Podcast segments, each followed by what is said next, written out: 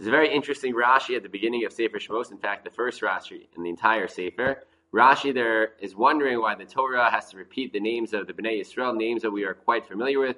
Certainly, anybody who's been paying attention to the end of Sefer Bereshis, Reuven, Shimon, Levi, Yehuda, we know these names. So Rashi says the reason that they were repeated here is Lahodia Chibasan, to show us how beloved they are, the Bnei Yisrael, really we are, the Bnei Yisrael are, Shenim Shulu because they are compared to stars.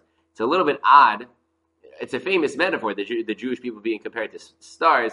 But what is that doing here at the beginning of Sefer Shemos? So perhaps if we go back to that uh, encounter between Hashem and Abraham, where we were initially compared to the stars, uh, we can uh, find an answer there, and it's really a beautiful and power, powerful message. So when Hashem tells Abraham to go and count the stars, go outside and count the stars, he tells him, Ko. This will be like your descendants. So the simple pshat is, however many stars, as numerous as the stars are, that will be the number of your descendants. Right now, Avram doesn't have any children. Hashem is giving him this promise that you're going to multiply to become a great nation. It is a simple pshat in Mikra Yotze Midei Pshuto, but it's a little bit of a challenge that we know there are billions of stars, billions of stars in, in all the galaxies.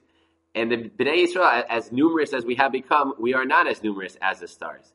So I heard a, a beautiful idea from Rabbi Michael Talbis, Shabbat Shlema, he explained with a Hasidic Atayit not his own. This is a Hasidic Shavor, but it's a beautiful idea. He said Hashem was telling Abraham to do the impossible. Go and count the stars. Like I said, there are billions. There's no way Al Teva Abraham could have done that. Not to mention this is well before the invention of a telescope. Like there's Abraham couldn't have done it. And yet, what was his reaction? What was his response? Okay, Hashem told me to do the, to count the stars. I'll go and do my best. Whatever I can do, I'm going to do it because that's what Hashem asked of me. Hashem saw Abraham's response here, and he told him, Koyi Azarecha. This is going to be like your descendants. That in the face of adversity and, and seemingly impossible, if I ask something of them, if they know something is expected of them, they're going to do it. They're going to, or, or they're going to do their best at least, the same way you did. Koyi Azarecha. And that was really a bracha.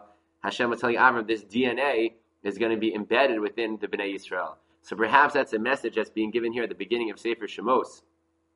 That uh, we are nimshulu kochavim of this message of Koyi Azarecha, that the, the the glory days of Sefer Bereshis and the Avos and Imos and Yosef uh, being the Melech of Mitzrayim, that was coming to an end. And now we're about to head into the, the bitter and dark gullus of Shibud Mitzrayim, and things were going to get difficult. But as challenging as they were, Koyi Azarecha, that we would, we, we would do the impossible. And that even though we, we did falter, we never completely fell off the map. We never completely lost hope and, uh, and, and fell, fell into the abyss. We always remained connected enough, as challenging as it was, and now is that bracha that Hashem told Avram Avinu, they're going to follow in your footsteps of doing the impossible. Ko